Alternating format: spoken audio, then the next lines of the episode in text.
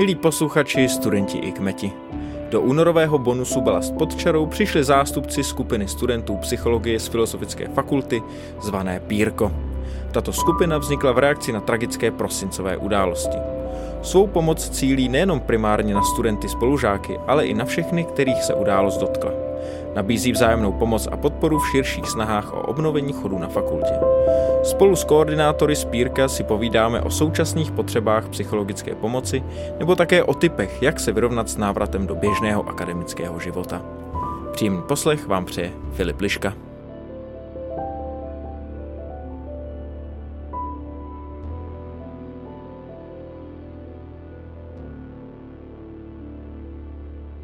Koordinátoři z iniciativy Pírko a studenti psychologie na Filozofické fakultě Karolina Faberová, Markéta Zindulková a Jáchym Valeš. Ahoj a díky, že jste si našli čas na Balast. Ahoj. Ahoj, ahoj děkujem. A začnu hned u toho Pírka, protože mě ten název zaujal. Já se musím přiznat, že jsem to viděl úplně poprvé, tak jsem to četl jako P R ko z nějakého důvodu. A tak já vím, že zatím stojí to anglické peer a tady ten způsob té psychologické pomoci, tak ale jak jste k tomu názvu došli? Přece jenom. Um, Markéto? Tak byla to nějaká skupinová aktivita, protože se sdružilo poměrně velké množství studentů psychologie, který chtěli nějakým způsobem pomoct. Takže jsme si udělali skupinu na Messengeru a tam vlastně jakoby vznikla, vznikl i ten název jako takovej. A právě co nás vedlo k volbě tohohle názvu, tak bylo to, že jsme si říkali, že ta síla v té naší pomoci hodně spočívá v tom, že sami jsme studenti, že vlastně můžeme nabídnout porozumění, který v tuhle chvíli je asi to nejdůležitější, a tak jsme zvolili tenhle, ten jako tu, tuhle tu cestu, tý peer podpory, tý peer support, a na základě toho teda i to jméno. Tak chápu, že to vlastně vzniklo z té spontánní reakce na tu tragickou událost a prosincovou, ale mm, Karolino, ty jsi už doktorantka, mm-hmm. Byl tady nějaký pokus o nějakou podobnou skupinu už někdy předtím? Přemýšleli jste nad tím nějak dlouhodobějš předtím? Jako vyloženě před tou událostí asi, asi ne, ale vždycky bylo to, že když byly nějaké jako zásadní události typu válka na Ukrajině, covid a tak, tak studenti psychologie se velmi často nabízeli, hele, my můžeme poskytnout nějaký psychologický support, nějakou psychologickou podporu. Takže to už bylo už dávno předtím, ale vlastně takováhle jako iniciativa, která by to jako zaštiťovala, vlastně vznikla poprvé.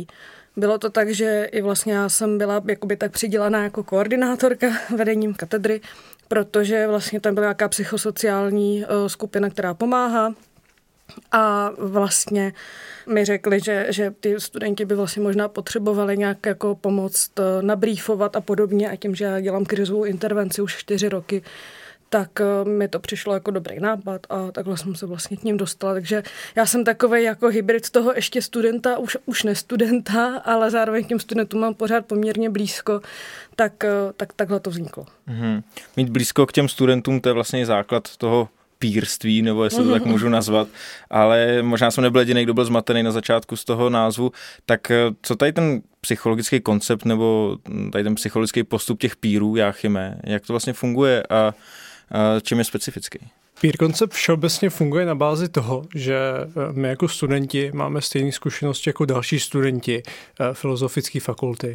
Tím pádem v těch náročných situacích dokážeme, věříme, mnohem líp sympatizovat, dokážeme se mnohem líp vžít do nějakých jako pocitů a potřeb našich, našich spolužáků, a to nám v tom vlastně jako vytváří takový jako velký, velký přiblížení se, se k ním.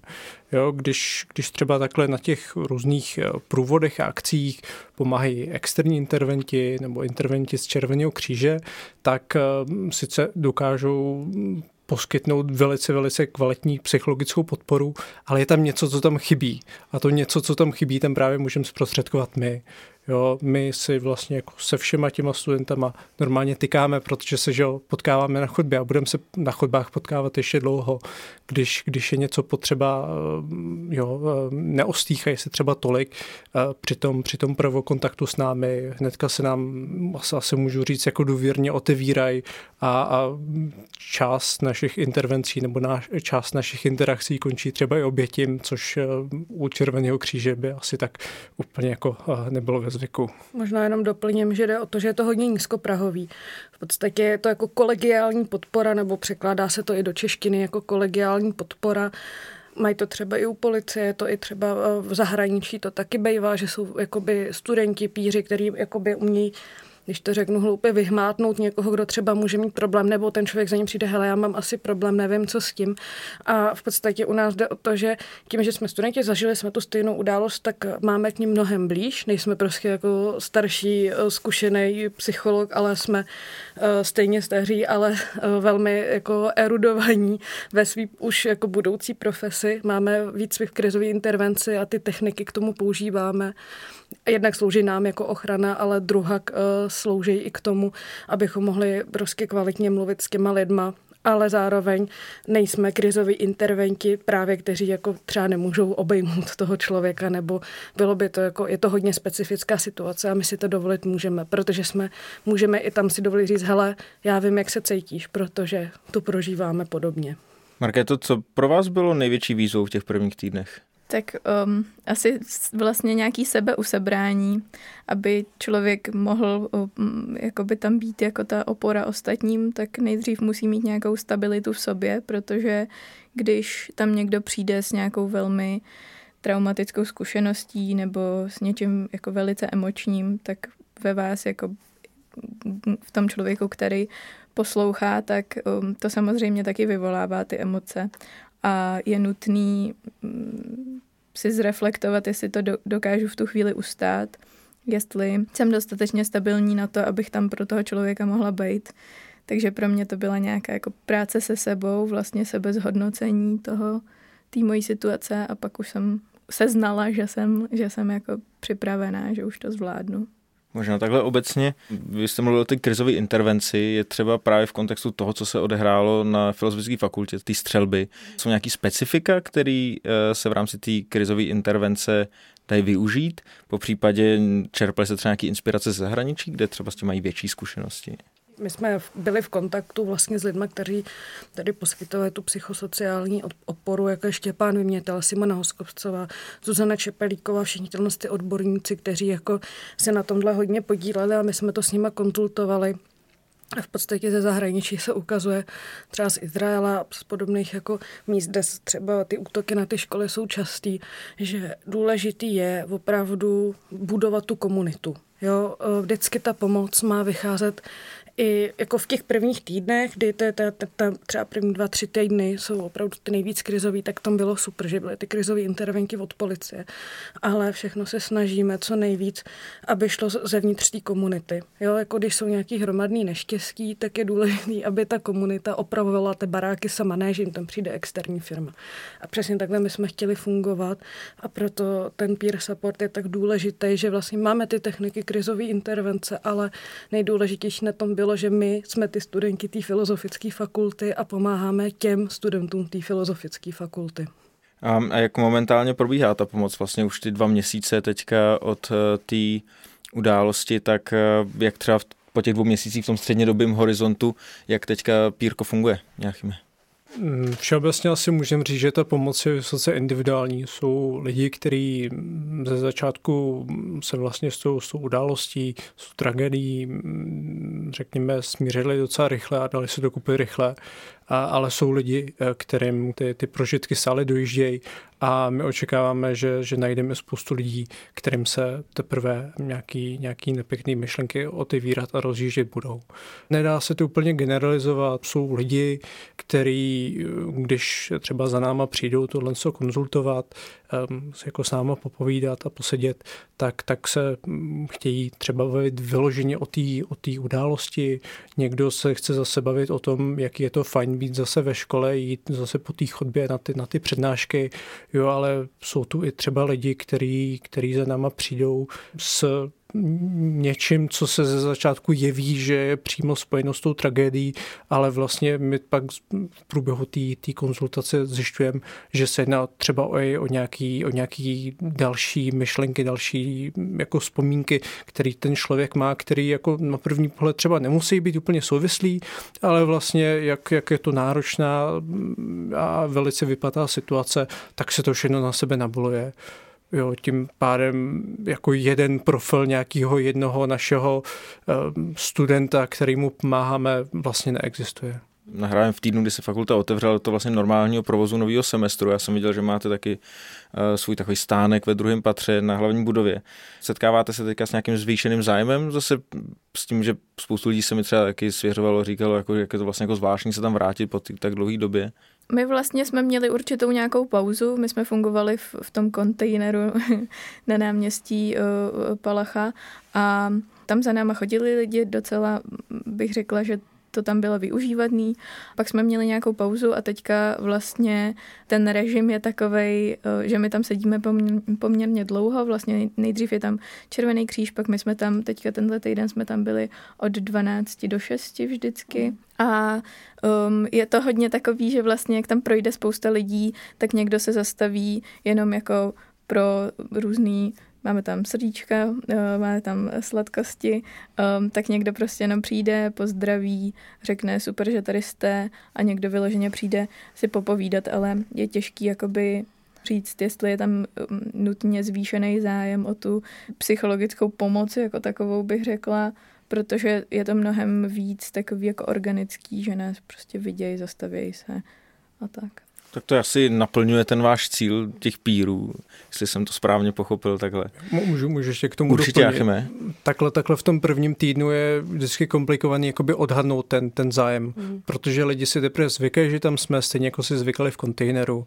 Vlastně ty první dny v kontejneru jsme hodně bojovali o to, abychom se vlastně jako zviditelnili, aby za námi ty lidi začali chodit, ale vlastně ten druhý, třetí týden, až vlastně do konce, co jsme tam byli, tak, tak tam ty kontakty byly vlastně pravidelně. Takže to, že teďka jako takhle sedíme na té chodbě a že na nás lidi mávají nebo usmívají se, no si pro tu sladkost nebo pro nějaký ten kapesníček, tak, tak, je, to, tak je to pro nás skvělá zpráva a, a uvidíme, co bude příští, potažmo přes příští a, a ty další týdny.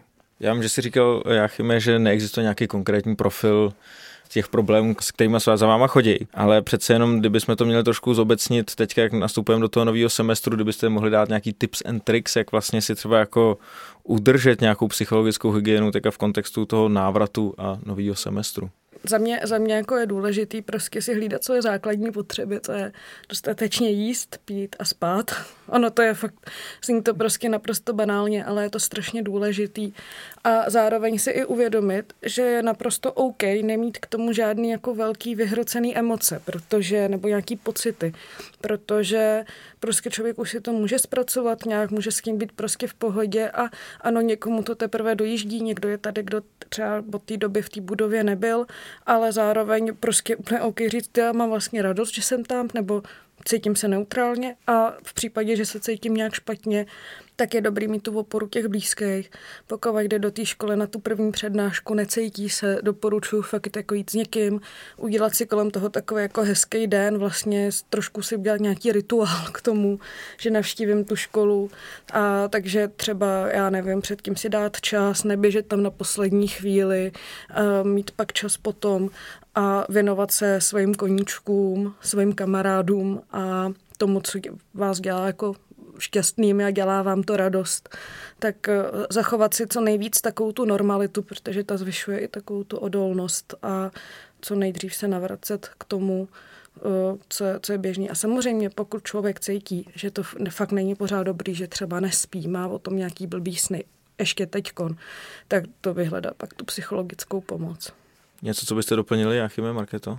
No já si myslím, že, že je hodně důležitý na to taky nebejt sám prostě a přesně v tom jako vidím tu jako sílu toho našeho stolečku tam a toho pírka, protože když někdo třeba si připadá, že o tom nemá s kým mluvit, že někdy třeba, že rodina nemusí zrovna rozumět, někdy třeba člověk nechce i zatěžovat svými myšlenkami ostatní, má pocit, že by, že by je to mohlo hodit zpátky do nějakých jako negativních emocí a tak.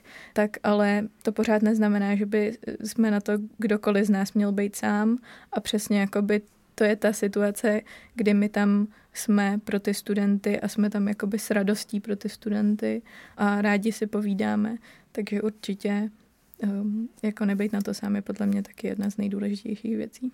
Mně k tomu ještě napadá, že by člověk vlastně měl být hodně vnímavý k tomu, co sám cítí a co sám potřebuje. Jo, je to taková ta analogie z toho letadla, kdy prostě, když se něco stane, tak nejdřív nasadím že ho, masku sobě, potom až dítěti nebo pasažérovi vedle mě. A myslím si, že je fakt důležitý, aby člověk vnímal, jak třeba Kája říkala, už, už s tím, jestli, jestli je dobře vyspalý, jestli je dobře najedený a tak dále a tak dále. Spousta lidí má, má takovou potřebu vlastně v těle z těch situacích pomáhat druhým a trošku zapomínat na sebe. Myslím si, že jako do budoucna pro tyhle lidi to pak může být vlastně jako mnohem, mnohem komplikovanější, protože zanedbají ty svoje potřeby, zanedbají sebe, rozdají se druhým, tím pádem jim může úplně jako dojít energie, můžou se cítit vyhořelí a, a pak vlastně jako ta, ta pomoc, která se jim pak poskytuje, může být vlastně náročnější jak pro ty, kteří tu pomoc poskytují, tak i, i, i pro to jedince samotného. Tak to jsou určitě dobrý tipy, jíst, spát a odpočívat. Každopádně vás asi odpočinek nečeká, protože věřím, že máte plány do budoucna s Pírkem. Já vím, že jste usilovali a možná už jste s polkem studentským. Jsme s polkem. Je vaším cílem být třeba nějakou stálou institucí na Filozofické fakultě, která by případně v nějakých krizových momentech mohla zase pomáhat? Je to takový, že vlastně teď no, přemýšlíme o tom, vlastně, kam jako směřujeme. Ale určitě se chceme prostě věnovat tomu tématu duševního zdraví, duševního zdraví studentů, protože víme, že jak je to strašně důležitý, že je to prostě pořád ta destigmatizace toho o, chodit k psychologovi nebo jít si s někým, nějakým odborníkem popovídat, je jako velký téma. Takže aktuálně řešíme, že bychom chtěli fungovat nějak jako dlouhodobě, řešíme nějaký zázemí a vlastně i to, jak budeme třeba v dalších týdnech a měsících fungovat na té na té fakultě, na té hlavní budově, ale i vlastně na ostatních budovách Fildy.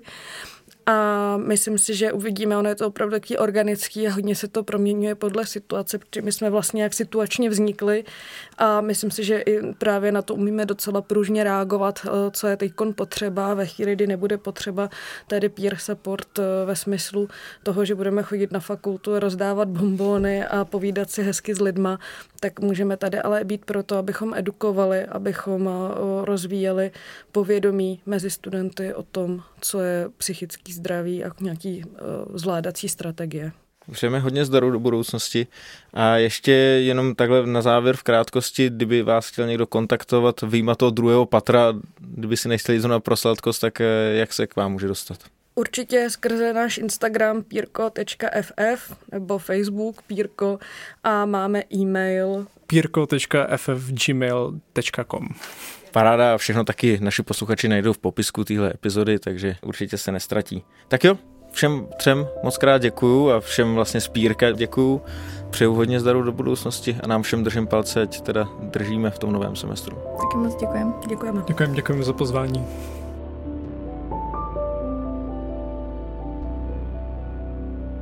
Ještě jednou děkujeme Pírku za rozhovor a za všechnu energii, kterou naší fakultě věnovali a budou ještě věnovat. Všechny odkazy a kontakty na Pírko naleznete v popisku. A my v Balastu už vyhlížíme březen a svátek svatého Patrika. Právě k němu jsme tematicky vztáhli náš další díl. Vyjde již první březnové pondělí ve vašich podcastových aplikacích. Děkujeme a těšíme se na slyšenou.